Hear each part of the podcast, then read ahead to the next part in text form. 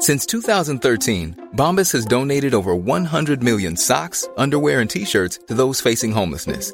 If we counted those on air, this ad would last over 1,157 days. But if we counted the time it takes to make a donation possible, it would take just a few clicks. Because every time you make a purchase, Bombas donates an item to someone who needs it. Go to bombas.com slash ACAST and use code ACAST for 20% off your first purchase. That's bombas.com slash ACAST, code ACAST.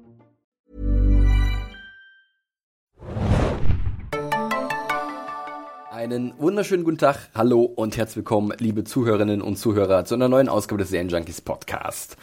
Wir sprechen heute über eine ganz besondere Serie, über die wir an anderer Stelle schon öfters mal uns unterhalten haben, aber dieses Mal hat sie unseren vollen Fokus. Mein Name ist Felix, ich bin der Moderator, meiner Seite ist mein geschätzter Kollege Adam. Ahoi, hoi.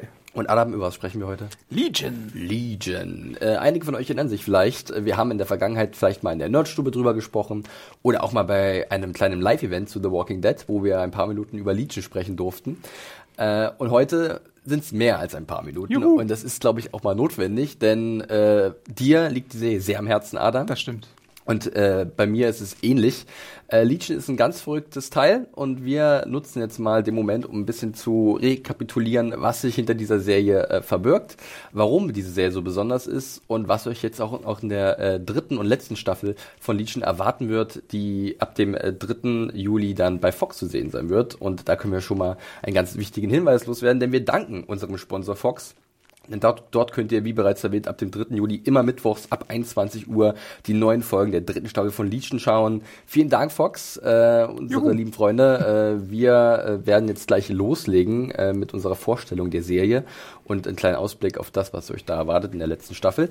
Äh, bevor es soweit ist, aber wie immer das klassische Vorgeplänkel, was wir sowas haben. Adam, denn es gibt da draußen ja sicherlich Menschen, die aus irgendwelchen Gründen noch nie zuvor was von Legion gehört haben. Schande über euch. Ja, große Schande über euch. Wir, wir kippen den Eimer voller Schande über euer Haupt aus. Aber kein Problem, dafür sind wir ja da.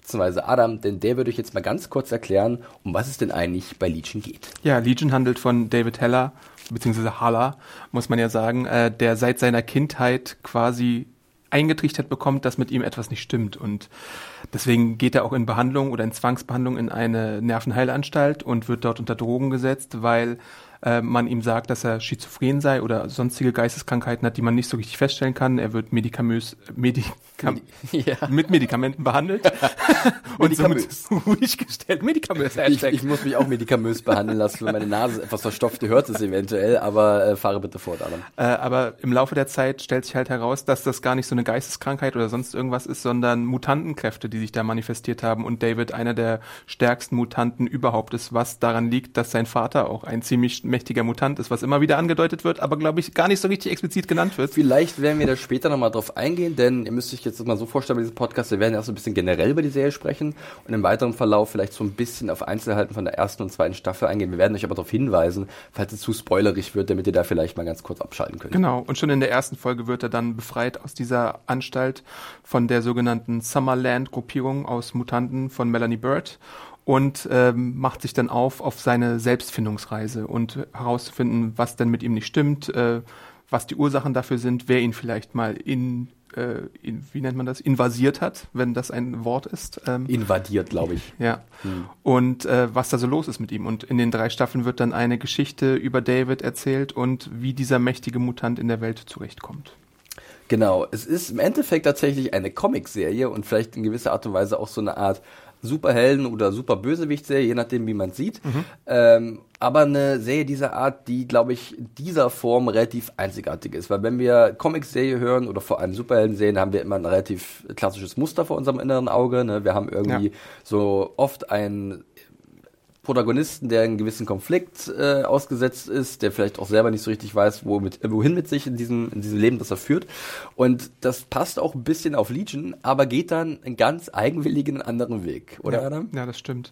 Ich gehe auch sogar so weit, dass ich sagen würde, Legion ist meine äh, absolute Lieblings-Marvel-Serie. Äh, das hängt aber auch ein bisschen damit oder vielleicht damit zusammen, dass man sich gar nicht so sklavisch an die Comic-Vorlage hält, sondern so ein bisschen sein eigenes Ding durchzieht und durch den Serienmacher Noah Hawley da auch eine Person hat, die halt einfach einen ganz eigenen Stil an den Tag legt, der so bei den meisten anderen Serien wahrscheinlich gar nicht durchgedrückt werden kann, weil du halt äh, bei den DC-Serien hast du zum Beispiel bei den Flash und Arrows immer so ein Team dahinter bei den Superhelden und hier hast du halt wirklich den Fokus auf wenige Personen, die da äh, äh, in der Serie quasi den Ton angeben. Ähm, und Noah Hawley ist halt auch jemand, der schreibt fast alle Folgen oder inszeniert auch viele der Folgen. Also er hat quasi so seine Hand drauf als so ein richtiger Showrunner. Genau.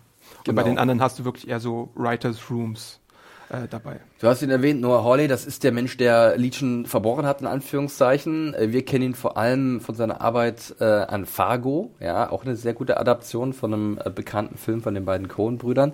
Ähm, da hat er ja auch sein eigenes Ex, Ding durchgezogen. Hat er auch komplett sein eigenes Ding durchgezogen, hat er den Film als eine Art Inspiration oder als eine Vorlage für sein Setting, was er dann halt hat, ähm, genutzt und dadurch, dadurch, aber daraus dann seine eigene Geschichte entworfen mit eigenen ganz losgelösten Figuren, vielleicht mal so mit ein paar äh, Querverbindungen zu äh, dem Originalfilm äh, Fargo.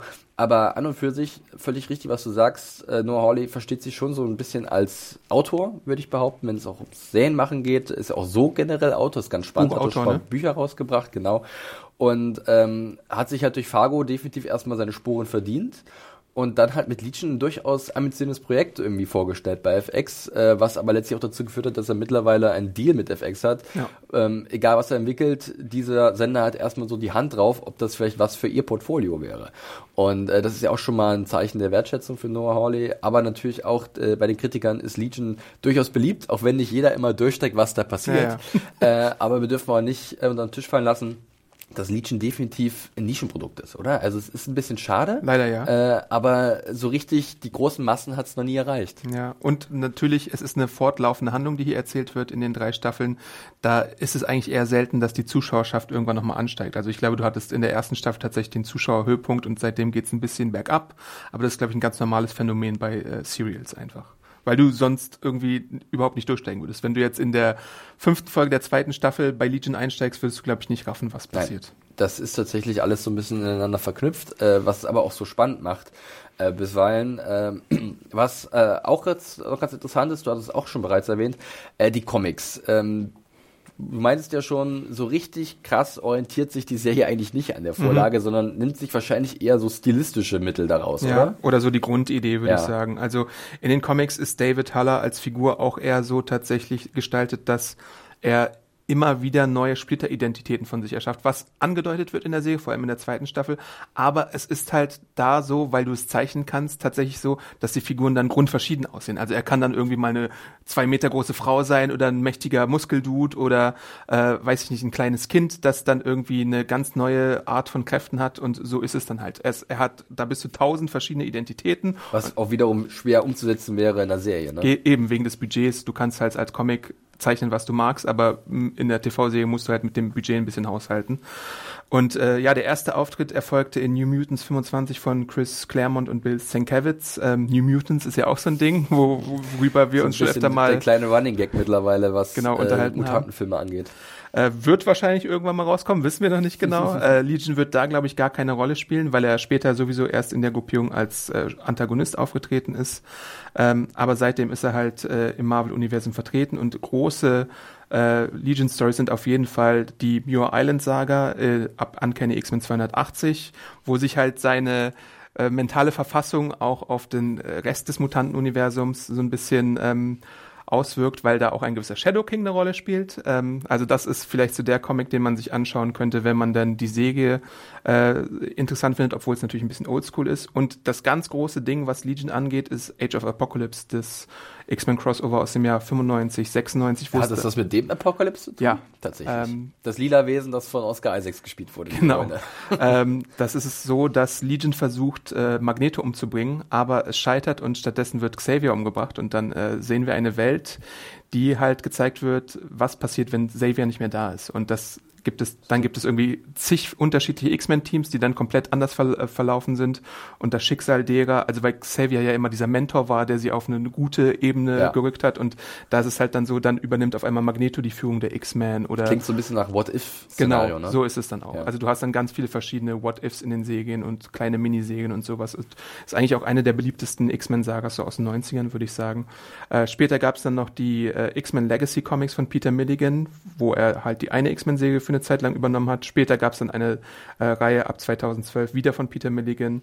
Die hieß dann einfach direkt äh, Legion und war unter dem Marvel Revolution Label, wo dann das äh, präsentiert wird, was ich eben schon beschrieben habe. Legion, der versucht auch so ein bisschen mehr Held zu sein und halt auch einfach mal dem Erbe seines Vaters, der gerade in den Comics verstorben war, gerecht zu werden. Also dann hast du die verschiedenen Legion-Inkarnationen, die irgendwie versuchen, irgendwas zu machen. Ja.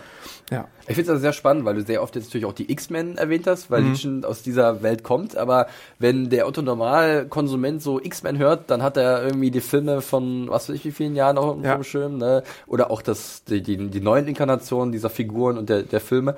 Äh, aber äh, da darf man sich nicht irgendwie fehlleiten lassen, weil wenn man sich Legion Action anguckt, war mein erster Eindruck immer, es ist eine Art Psychodrama, ja. so ein bisschen in die Richtung. Ähm, Charakterstudie auch. Charakterstudie, äh, das in alle Richtungen gehen kann. Dadurch, ähm, dass halt wirklich der Fantasie und dem Geist oder der mentalen, äh, den mentalen Kapazitäten der Hauptfigur keine Grenzen gesetzt sind, äh, ist es dann auch schon mal möglich, dass auf einmal eine Tanznummer aus dem Nichts ja. entsteht. Oder aber du dich in einem ganz anderen Raum wiederfindest, ähm, wo die Realität einfach keine Gesetze mehr hat irgendwie. Ja.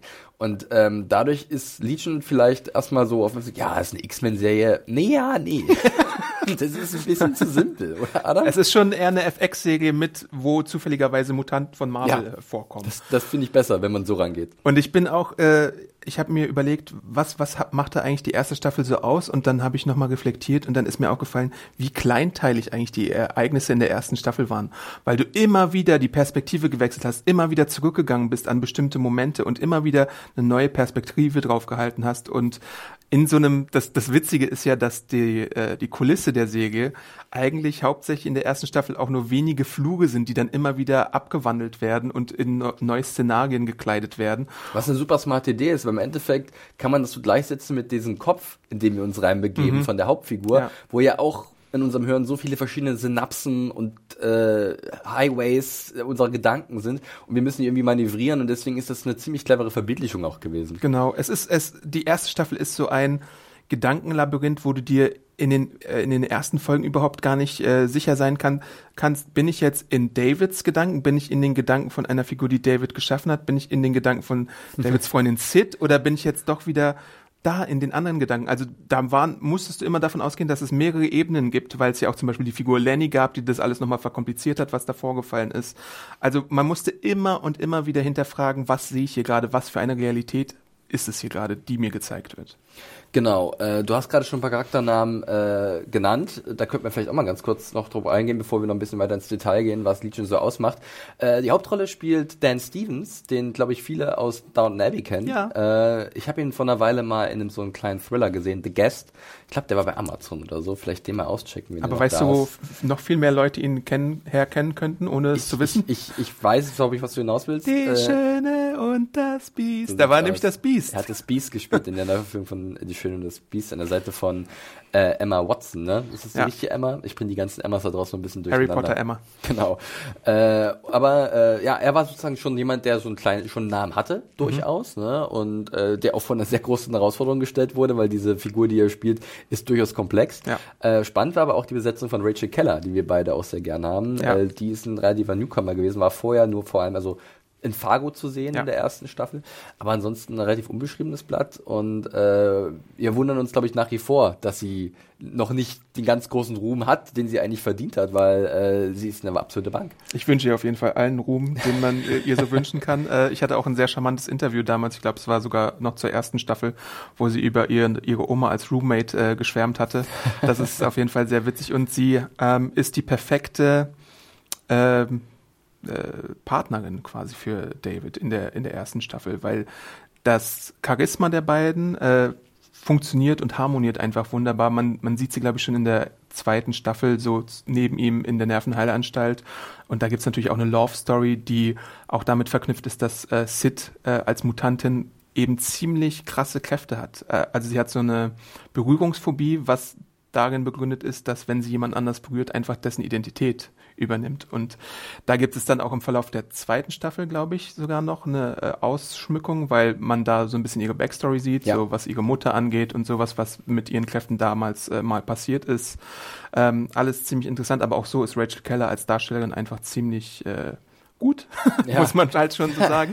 Äh, und sie, ihre Rolle wird halt auch im Verlauf der zweiten Staffel nochmal in eine interessante Richtung äh, gelenkt. Ja, und drumherum um dieses beide, um dieses Duo, was ja schon äh, sehr zentral äh, in der Serie ist, äh, tummeln sich halt Leute wie zum Beispiel eine Aubrey Plaza, oh Gott, ja. Äh, die äh, wir alle schätzen äh, aus äh, Parks and Recreation zum Beispiel. Äh, erfahrene Schauspieler wie zum Beispiel auch äh, Jermaine Clement, den hm. ich persönlich mal ganz gerne sehe. Kennt ihr von Flight of the Concords oder auch aus äh, What We Do in the Shadows. Im Film zumindest hat er mitgespielt, bei der Serie hat er mitproduziert. Äh, oder auch Gene Smart, die Noah Hardy einfach mitgeschleppt hat von Fargo, beziehungsweise eigentlich dann auch wieder bei Fargo eingesetzt hat, nachdem er so ein bisschen, ich weiß gar nicht, was vorher gewesen ist. Äh, sie war, glaube ich, in der zweiten Staffel von Fargo dabei. Ich darf mich jetzt bloß nicht, ich darf nicht durcheinander bringen. Äh, und war halt vorher bei Fargo, äh, bei, bei Legion, äh, auch eine sehr, sehr coole Schauspielerin.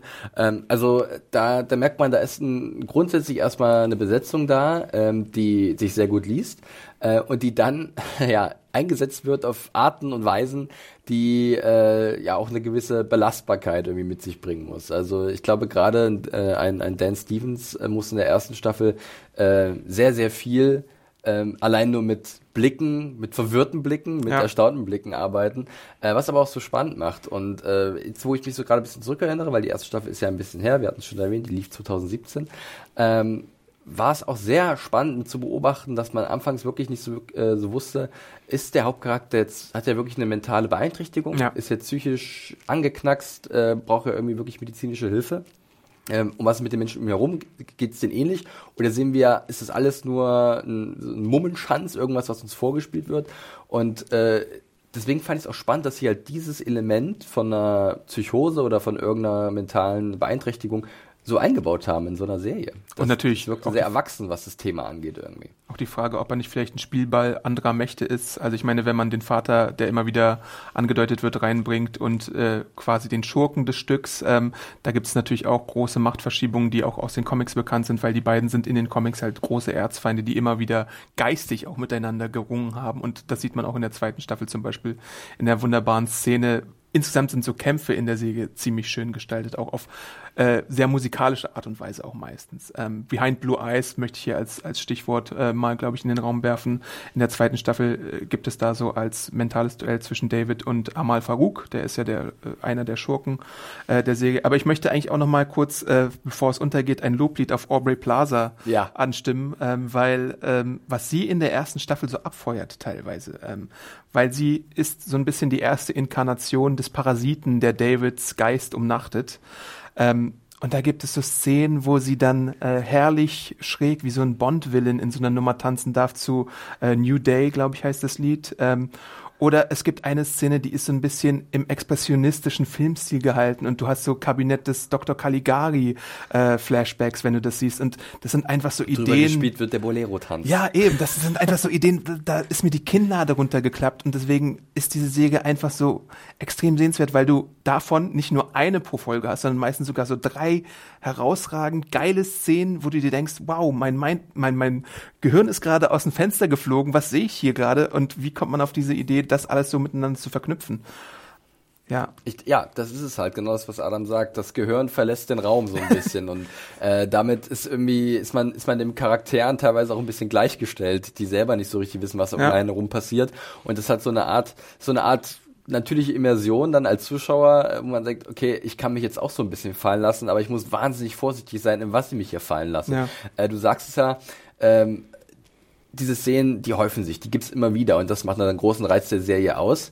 Äh, gleichzeitig ist da natürlich auch ein gewisses Risiko mit verbunden. Ne? Ja. Wenn du halt natürlich dann Zuschauer und Zuschauerinnen immer wieder sowas auftischst, ähm, ist zum einen die Gefahr da, dass sich dieser Effekt abnutzt Und zum anderen äh, gibt es die Gefahr, dass es vielleicht etwas zu künstlerisch ist, in Anführungszeichen, mhm. das ist etwas zu prätentiös und du vielleicht damit auch ein bisschen übers Ziel hinausschießt und gar nichts mehr übermittelst, inhaltlich, sondern einfach nur noch da bist, um Style zu haben. Ja. Ist das ein Problem, was sich in Legion auch mal manifestiert hat an manchen Stellen? Ich glaube ja. Ich habe ja die äh, Serie mit Reviews auch begleitet bisher und mache es immer noch. Ähm, Problem, wobei ich mich dabei ertappt habe, ist, wenn es nicht so herausragende Nummern, so zwei, drei oder so gibt, führt das bei mir tatsächlich auch dazu, dass ich die Folge an sich vielleicht ein bisschen strenger bewerte, weil es dann so ein bisschen es ist nie generisch, aber es ist dann so ein bisschen weniger Wow-Effekt. Und ich, ich würde auch sagen, Legion ist die Serie, die ich konsequent gesehen am besten bewertet habe in meiner Karriere hier bei Serienjunkies.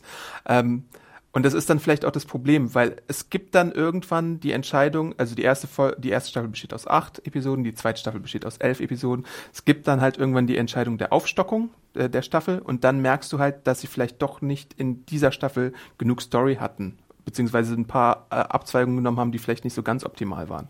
Und ich glaube, da stimmen wir beide überein, dass die zweite Staffel da so in der zweiten Hälfte so ein paar Längen hatte. Und wir haben uns auch gefragt, woran das liegt. Aber ja. ich glaube, im Vorgespräch haben wir es ein bisschen dann herausgefunden, woran es liegen könnte. Ja, äh, ja, uns ist nämlich dann nochmal aufgefallen, dass tatsächlich bei der zweiten Staffel äh, Noah Hawley äh, federführend war, also fast alleine jede Episode geschrieben hat, mal mit ein bisschen Hilfe von verschiedenen Kollegen, äh, darunter Nathaniel Harper und Jordan Crair. Und mit der ersten Staffel war es halt noch ein bunter Mix. Da hat äh, Hawley offensichtlich halt einfach, ähm, der hat den Piloten geschrieben, ein paar weitere Episoden auch und dann halt eine Richtlinie gegeben, seinen ja. Autoren, die er da hatte. Ähm, bei der zweiten ähm, hat er sich dann mal probiert, das selber ein bisschen zu wuppen. Und das kann gut gehen. Das ist wieder dieser Autorenansatz. Aber es ist natürlich immer so ein bisschen gefährlich, weil vielleicht fehlt dann das Korrektiv. Vielleicht fehlt dann einfach mal jemand, der so ein bisschen diesen Stil durchbricht und dann merkt, okay, vielleicht müssten wir hier was anderes machen oder müssten wir das ein bisschen anders gestalten.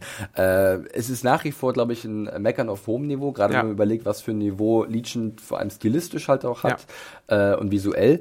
Äh, aber man merkt irgendwie bei der zweiten Staffel, und das ist so eine Mini-Vorwarnung, ähm, dass man da natürlich gewisse Ideen aus der ersten und aus dem Ende der ersten weiterspinnen wollte. Ja. Man wollte verschiedene Charaktere etwas mehr beleuchten.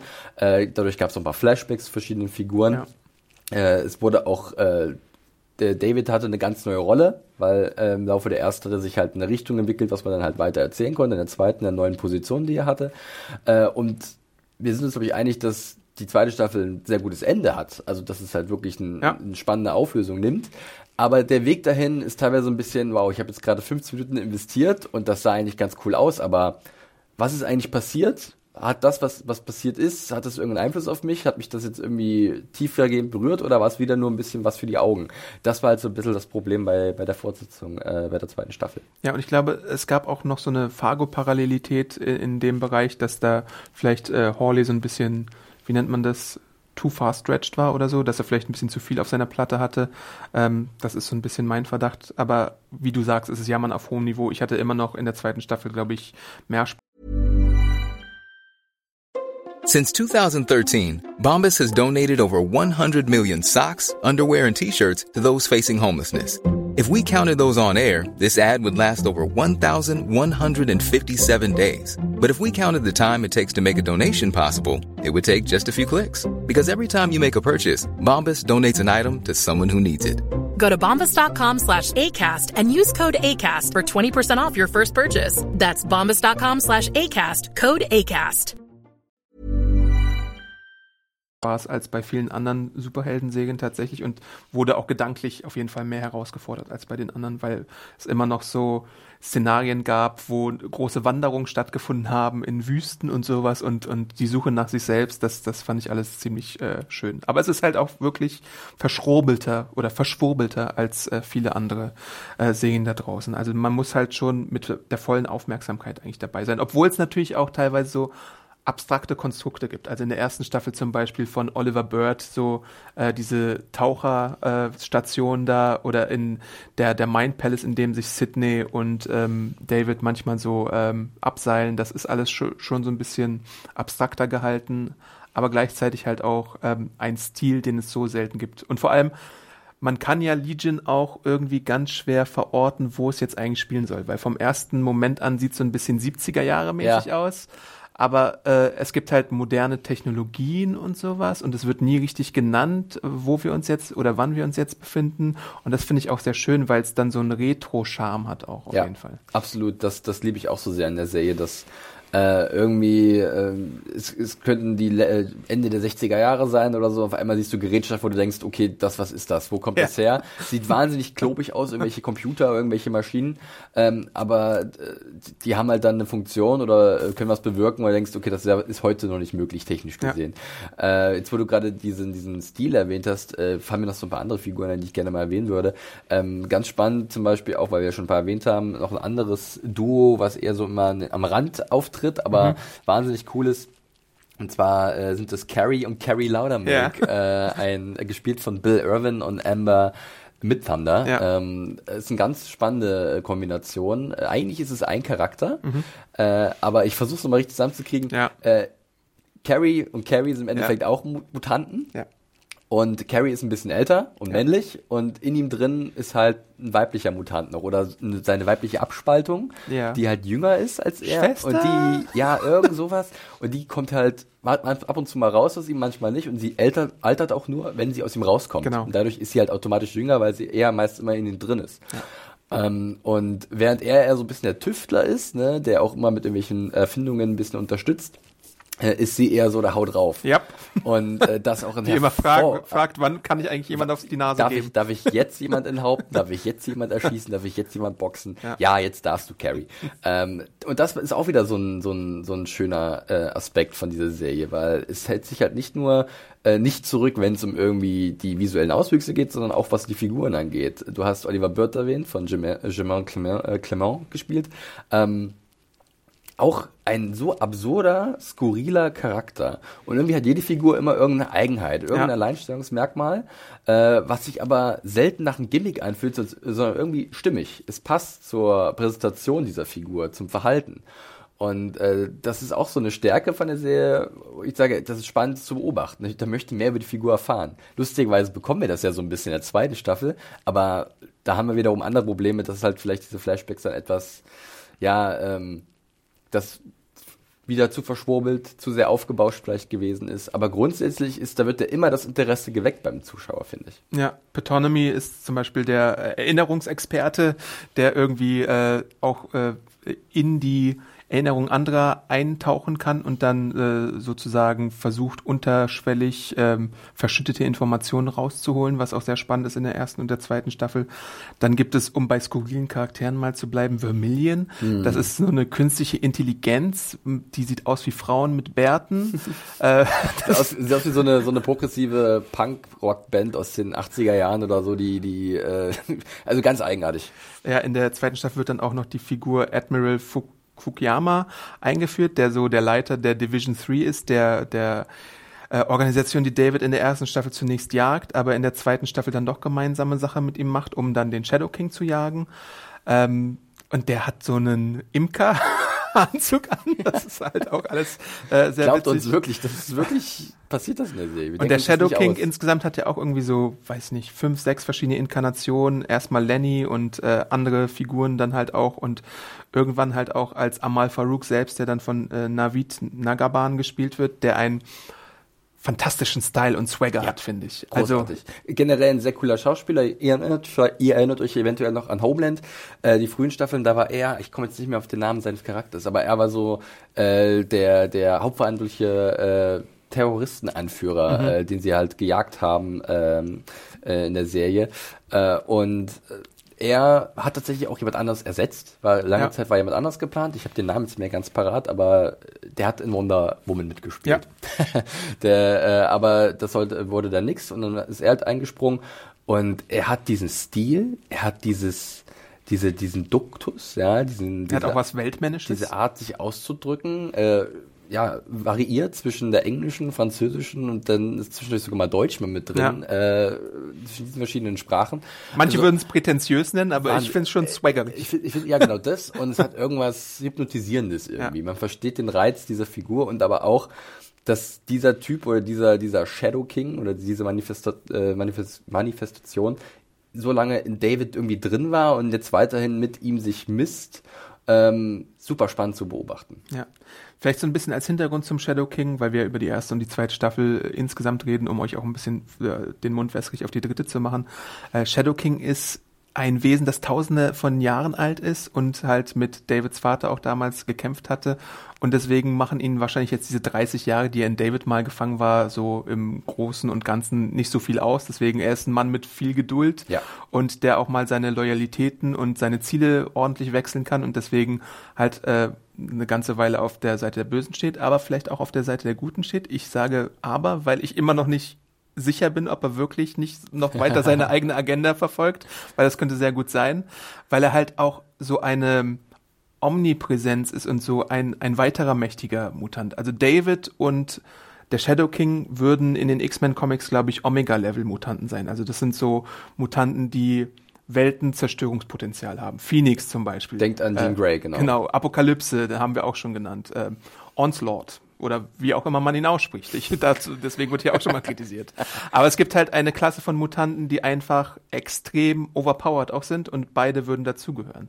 Ähm, und die beiden liefern sich halt besonders auch in der zweiten Staffel dann nochmal so ein schönes mentales Schachspiel, was dann immer wieder herausgekramt wird. Und der eine sucht den anderen, der eine möchte den anderen aufhalten und es ist wie so fast so ein bisschen wie wenn äh, Charles Xavier und Magneto einfach die Welt mit einem Fingerschnippen zerstören Ja, könnten. ja. Ähm, da können wir das ja fast mal so ein bisschen zusammenfassen, weil wir hatten es schon erwähnt, vielleicht jetzt so Mini-Spoiler-Warnung, also wir, ich weiß aber auch nicht, inwiefern man viel spoilern kann bei der Serie, Ja. weil es ja viel um den Moment geht, um das, was man wirklich sieht und was man erfährt. Äh, und wir können ja so viel beschreiben, wie wir wollen, das wird dem nicht gerecht, was die Serie halt dann im Endeffekt, ab, äh, im Ja. Endeffekt abliefert. Aber wenn man sich die erste Staffel darunter vorstellen kann, dass halt jemand wie David ähm, sich erst bewusst wird, was in ihm steckt, wo er vorher, aus, äh, vorher ausgegangen ist, dass er halt irgendwie eine Krankheit hat oder so, und dann langsam erkennt, da ist mehr in mir. Wer bin ich eigentlich und äh, wie kann ich dem, der in mir haust, irgendwie was entgegensetzen? Das ist so ein bisschen die erste. Ähm, bis zu dem Punkt, wo er sich vielleicht ein bisschen davon loslösen kann, ist die zweite dann eher der Kampf mit dem Ding, was in ihm drin war und was es auch bedeutet für die Menschen um ihn herum. Ja. Und äh, das ist sehr spannend, weil jetzt kommt ein besonderer Kniff dieser Serie, denn die erste Staffel sorgt ja schon dafür, dass wir sehr mit dieser Figur mitleiden, weil wir ja sehen, dass etwas nicht mit ihr stimmt, dass sie von innen geplagt wird. Äh, und in der zweiten äh, sind wir dann weiterhin auf ihrer Seite, weil wir wissen, okay, jetzt kann sie sich endlich zur Wehr setzen. Und dann wird das alles so ein bisschen gedreht und auf einmal sehen wir diese supermächtige Figur David Haller in einem ganz anderen, wesentlich finsteren Licht und sehen, was für eine Gefahr von ihm ausgeht. Ja. Und das ist auch sehr spannend. Also allein erzählerisch, dass wir halt wirklich so ein im, Wrestling sagt man mal den Heel-Turn Ja, so ein bisschen, ne? ganz dass genau. man den mitnimmt. Auf einmal haben wir nicht mehr mit einem Superhelden, einem potenziellen Supermutanten, Superhelden zu tun, sondern mit einem unfassbar gefährlichen Superbösewicht. Ja, eben. Ähm, und du bist hier halt auch äh, sehr lange, also ich, irgendwann kommt der Punkt in der Staffel 2, wo du, wo es eigentlich fast unumkehrbar ist, wie böse er geworden ist. Aber du bist hier auf den Weg dahin immer noch nicht so sicher, weil es halt diverse Komponenten gibt. Es gibt zum Beispiel eine Warnung aus der Zukunft durch Sydney, äh, die ihm sagt, äh, David, pass auf, was du tust, denn du könntest oder irgendwer könnte für das Ende der Welt verantwortlich sein. Ich weiß gar nicht, ob es da am Anfang überhaupt explizit gesagt wird, dass es David ist oder ob es Shadow King ist oder ob es der Kampf zwischen beiden ist, weil irgendwann kommt halt auch heraus, wenn du jetzt den Shadow King tötest, kann das Ende der Welt kommen. Also das, da verändert sich immer wieder mal das Ziel der ganzen Sache. Deswegen dürfen sie eigentlich einander nicht auslöschen. Ähm, aber gleichzeitig besteht halt die Gefahr, wenn jetzt ähm, der Shadow King wenn dem Shadow King gelingen würde, David aus dem Verkehr zu ziehen, wer sagt denn, dass der Der- Shadow King dann nicht einfach die Welt wie so, eine, übernimmt? Wie so eine Waage. Ja. Irgendwie so ein bisschen. Beide Mächte, wenn sie da sind, können sie sich vielleicht irgendwie ausgleichen und äh, es kann funktionieren, aber sobald eine davon Überhand gewinnt, wer weiß, was dann passiert. ja. Und damit können wir vielleicht so ein bisschen auf die dritte Staffel überleiten, äh, die wie bereits erwähnt jetzt ab dem 3. Juli bei Fox hier in Deutschland zu sehen ist. Ja. Ähm, die jetzt auch das, die Geschichte zu Ende bringen wird. Es sind Ja. wieder nur acht Folgen, was Ja. ich persönlich eine ziemlich gute Entscheidung Ich finde. Ähm, weil äh, ich glaube einfach, dass das hat man in der ersten gesehen, wenn es knackig ist und wenn du halt wirklich diesen abgesteckten Rahmen hast, ähm, dann, dann hat es besser funktioniert als bei den elf Folgen der zweiten Staffel. Und man freut sich dann auch jede Woche auf eine neue Folge. Genau, richtig. Und äh, ja, und dann, es geht jetzt so ein bisschen darum, weil das, die zweite endet so ein bisschen, äh, beendet damit, dass David sich halt doch, äh, ja, äh, ein bisschen Ungnade gefallen Ja. ist, um mal nicht zu viel vorwegnehmen zu wollen, für die, die es noch gar nicht gesehen haben. Äh, und jetzt schon so eine Art Antagonist ist und jetzt ein Team um Sydney herum versucht, ihn aufzuhalten, beziehungsweise Genau. erstmal ein bisschen einzudämmen, weil sie halt wissen, was für eine Macht von ihm ausgeht. Und äh, jetzt wird sich zeigen in der dritten Staffel, ob die Welt untergeht oder nicht. Ja. Und die Trailer zur Staffel, da gab es ja auch zahlreiche davon, zeigen auch so ein bisschen eine neue Richtung, in die die Serie dann geht. Also David so ein bisschen als Guru tatsächlich, der so hippie-esk so einen Kult um sich schart. Ich finde das gerade super spannend. Das, also ich habe generell äh, Sektendramen und so und das ist auch sehr spannend, weil Noah Hawley hat auch noch ein Sektendrama äh, in, in der Pipeline bei FX. Äh, ob das noch kommen wird oder nicht, wird sich zeigen. Ähm, aber Sektendramen irgendwie mittlerweile bin ich ein bisschen den überdrüssig geworden. Mhm. Also ich erinnere mich so ein bisschen an The Path, ja. was ihr auch bei Amazon sehen könnt, eine Hulu-Serie, ähm, die ich anfangs spannend fand und auch, auch hervorragend besetzt, aber irgendwann war halt äh, das Interesse weg. Dann gab es sowas wie Wecko noch im letzten Jahr. Wecko! ähm, ähm, ich überlege gerade, irgendwas war da noch gewesen, irgendwas Großes, kürzlich. Na, auf jeden Fall ja, jetzt kommen ja die ganzen Sachen, diese Charles Manson-Dinger. Es gibt zwei Char äh, Charles Manson-Filme ungefähr, also einen richtigen, einen Once Upon a Time in Hollywood. Und es gab ja hier auch diese, diese anderen Charles Manson-Sachen schon, äh, wie hieß es Aquarius, gab es noch die Serie. Also es gibt da ein gewisses Genre, was durchaus äh, existiert und wo es auch viele Titel zu gibt. Und jetzt gehen sie auch in die Richtung, äh, aber ich finde die, ich finde das schon irgendwie reizvoll, weil ich kann mir gut vorstellen, dass so ein extrem mächtiges Wesen wie David halt so, so eine Gruppierung um sich schart und sich so ein Haus aufbaut oder so mhm. mit irgendwelchen Anhängern und ja. die alle ihm glauben, weil er ist ja in der Lage, mit dem Fingerschnippen dein Geist zu erweitern. Ja, das ist halt so gefährlich. In, in, am Ende der zweiten Staffel ist halt, ist halt der Bruch zwischen Sid und David da und äh, diese, diese Liebesstory, die ich so äh, geschippt habe, muss ich ja auch ganz mhm. ehrlich sagen, bricht halt so und da bricht auch mein Herz mit. Und ähm, du hast dann halt ihn, der jemanden manipuliert hat gegen seinen Willen und der jetzt einfach eine Gruppe von anderen manipulieren könnte, wie es ihm gefällt. Und gleichzeitig hat der Trailer auch schon angedeutet, dass es um Zeitreise gehen wird, um die äh, Ursprünge und um, es wurde ja auch der Vater von David schon gecastet mit einem Game of Thrones. Harry Lloyd, ja, man kennt ihn aus, als äh, Viserys äh, aus Game of Thrones oder auch in Manhattan hat er auch mitgespielt. Genau, und mir macht es persönlich eigentlich Angst, mir vorzustellen, was passiert, wenn du David hast plus auch noch die Fähigkeit in der Zeit, wie es ihm passt, hin und her zu springen, was er, wie bei Age of Apocalypse, was er dann alleine tun könnte mit dieser zusätzlichen Komponente an Macht, die da noch dazu kommt. Das ist, das ist halt das sehr Spannende, weil, äh, wie gesagt, er ist, hat unfassbare Kräfte, äh, David, äh, und sieht vielleicht nicht dass er was falsch getan hat und denkt, es wird ja alles gut, wenn wir einfach zurückreisen, die ja. Zeit und sozusagen ja. das zurückdrehen, was passiert ist. Und dann leben wir alle äh, fröhlich und zusammen und es ist nichts passiert und Sid und ich, äh, wir verstehen uns wieder ja. und es ist nie und Shadow King, den werden wir irgendwie noch los oder so. Und das macht ihn, glaube ich, so gefährlich einfach, dass er einfach gar nicht, noch gar nicht sehen wird, was er eigentlich da gerade tut und was er eigentlich verbrochen hat. und denkt, ach, kein Problem, ist doch, äh, ich mach's einfach vergessen. Ja, und das wird, glaube ich, so eine spannende Komponente sein in dieser letzten Staffel äh, und dann zu sehen, ähm, ja, ob das, ob das, welche Richtung es aufgeht, ob David sein Ziel erreichen kann, ob er aufgehalten werden kann und wenn er aufgehalten werden kann, ob dann nicht der Shadow King sagt, hm, cool, ja. jetzt bin ich halt da. Geil, Leute. Mach ich halt die, jetzt, jetzt zerstöre ich halt die Welt, was ich halt ihm definitiv zutraue. Ja. Und ich ja. finde es auch so interessant, ähm, ich bin großer Fan von, ich hättest du mir davor gesagt, du, pass mal auf, Shadow King ist der Feind von Legion und er wird drei Staffeln lang auch irgendwie unterschwellig oder mehr als schwellig, wenn es sowas gibt. Oberschwellig. Oberschwellig quasi äh, den Schurken spielen. Ich hätte dir gesagt, kann man das tragen? Aber es, es, es funktioniert tatsächlich, weil pro Staffel die Figur auch immer wieder neu erfunden wird und für mich äh, zählt der Shadow King in allen seinen Inkarnationen, auch mit Lenny und mit dem Gelbäugigen und hast du nicht gesehen äh, und diesen komischen, scary, dicken Dude und sowas, ja, ja, den wir in der ja. ersten Staffel sehen, gehört er auf jeden Fall zu den besten Marvel TV-Schurken, die es da gibt, vielleicht sogar den besten Marvel-Schurken insgesamt so. Äh, wobei natürlich auch die Frage ist, ist David nicht vielleicht sogar schon der größere Schurke? Das haben wir auch gerade schon angedeutet, aber auf jeden Fall ist es äh, sehr faszinierend, äh, dazu zu schauen ähm, bei dieser ganzen Geschichte.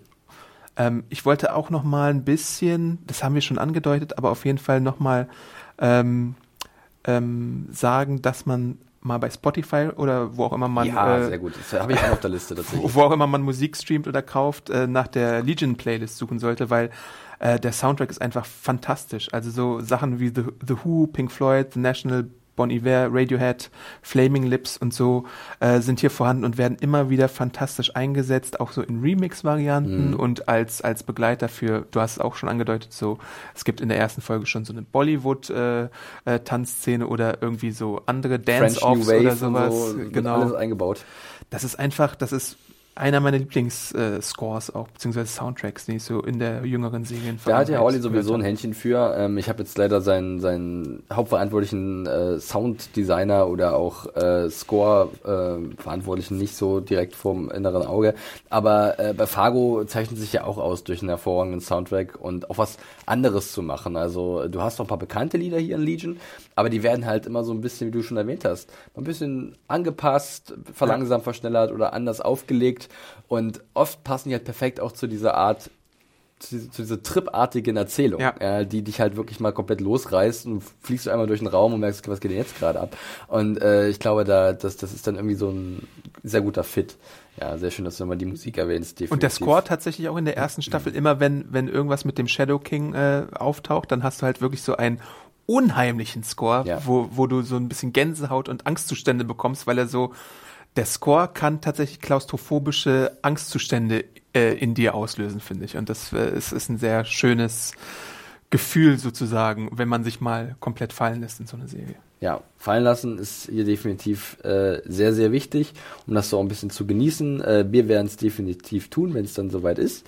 Äh, ich hatte gerade noch irgendwas, aber ich sehe es nicht mehr. Äh, hat sich verabschiedet von meinen, aus meinen Notizen. Ah doch, ich sehe es gerade wieder, denn äh, man sagt ja auch gerne, aber man versucht ja auch gerne Leuten so ein bisschen sowas auch noch wässrig zu machen, in dem Sinne von, ähm, mit was kann man es denn vergleichen? Ja.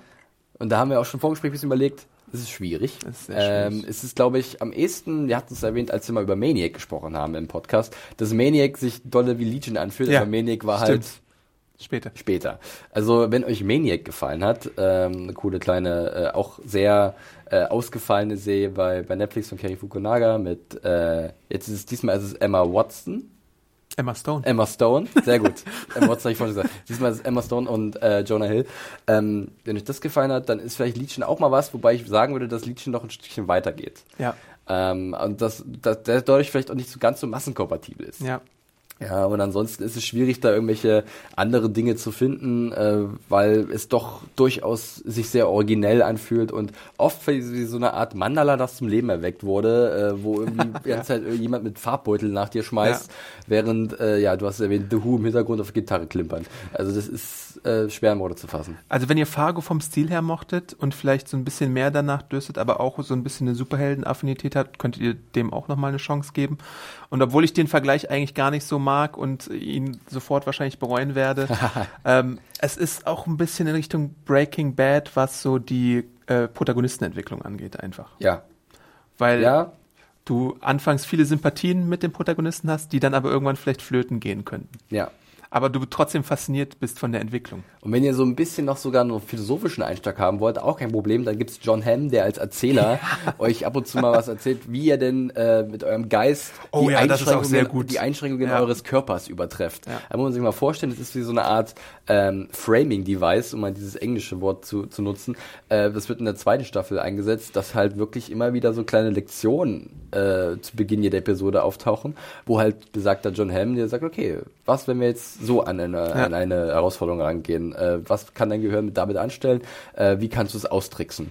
Äh, und das ist auch ein, irgendwie immer wie so eine kleine Mini-Episode innerhalb der Episode. Ja, das stimmt. Das ist auf jeden Fall extrem fantastisch, äh, wie das gelöst ist. Ähm, da wünsche ich mir fast gerne noch, dass Bjarne noch mal eine SJ-Therapie dazu macht. Ich glaube, er ist bis dato heute noch nicht dazu gekommen, aber das Nee. wär- wäre prädestiniert dafür. Ich denke fast auch, das ist Bjarne. Wenn du das hörst, guck doch mal Legion. guck doch mal Legion. Du Er guckt ja sogar. Legion, aber ich glaube, er hatte bisher einfach noch nicht die Ach Zeit. so. Äh. Ja, dann muss er angekettet werden ans, äh, an die Tastatur und immer an die Tasten hauen. Gut, äh, ich glaube, wir haben soweit äh, alles abgeladen, was wir zu Legion abladen wollten. Oder Ja. brennt dir noch was unter den Nägeln, Adam? Nö, ich glaube, wir haben das meiste abgehakt. Ihr merkt schon, äh, wir sind beide große Fans der Serie. Äh, wir hatten auch ein paar Einschränkungen gemacht, dass es halt teilweise auch etwas vielleicht zu trippy ist und dadurch äh, auch anstrengend werden kann. Aber im Großen und Ganzen ist das eine ganz besondere Produktion, äh, die eure Aufmerksamkeit verdient hat. Und äh, wenn ihr noch nicht die erste und zweite Staffel geguckt habt, dann macht das. Und wenn ihr es gemacht habt, dann freut euch auf die dritte Staffel, äh, denn die ist ab dem 3. Juli, äh, dem heutigen Mittwoch, ähm, an dem ihr diesen Podcast vielleicht schon hört, äh, bei Fox zu sehen. Äh, wir danken auch nochmal unserem Sponsor Fox, denn wie bereits gerade eben erwähnt, dort könnt ihr die dritte Staffel jetzt immer ab 3. Juli Mittwochs um 21 Uhr sehen. Generell könnt ihr uns natürlich auch immer noch Mails schicken. Äh, Kritik, Feedback sind äh, gewünscht äh, zu Legion und zu allen anderen Sachen. Äh, wenn ihr große Legion-Fans seid, dann könnt ihr uns ja auch mal schreiben via Mail, wie euch die Serie gefällt oder was ihr so besonders daran findet. Einfach podcast.serienjunkies.de anmailen, dann kommt das bei uns an. Ihr könnt es auch direkt äh, nerven um es mal so zu bezeichnen, und zwar bei Twitter. Da findet man dich, Adam, unter dem Handle. Awesome Arndt bei Twitter und Instagram. Folgt mir da gerne oder schreibt mich an, wenn euch was auf der Seele liegt. Und dich, Felix? Äh, mich findet man bei Twitter äh, unter dem Handle at John Ferrari. Juti, dann sind wir jetzt auch durch mit Legion. Äh, es war uns beide eine Freude, mal über diese Serie sprechen zu können in aller Ausführlichkeit. Äh, wir legen sie euch mal wieder, oh, nachträglich nochmal natürlich ans Herz und hören uns bestimmt bald wieder. Wenn nicht, bis dahin könnt ihr noch ganz viele andere Sachen hören bei uns. Wir hatten letztens einen kleinen Rückblick auf das Serienjahr 2019, äh, was bisher so an neuen Serien kam. Da war Adam auch mit dabei mhm. und die liebe Nadja. Dann haben wir noch einen Ausblick gemacht auf das restliche Serienjahr, äh, was da noch so kommt an neuen Serien mit Hannah und Nadja. Und dann kommen demnächst auch noch weitere Podcasts. Äh, also seid gespannt und checkt unsere Kanäle aus. Jo. Bis dahin, macht's gut, liebe Leute. Tschüssi. Ciao.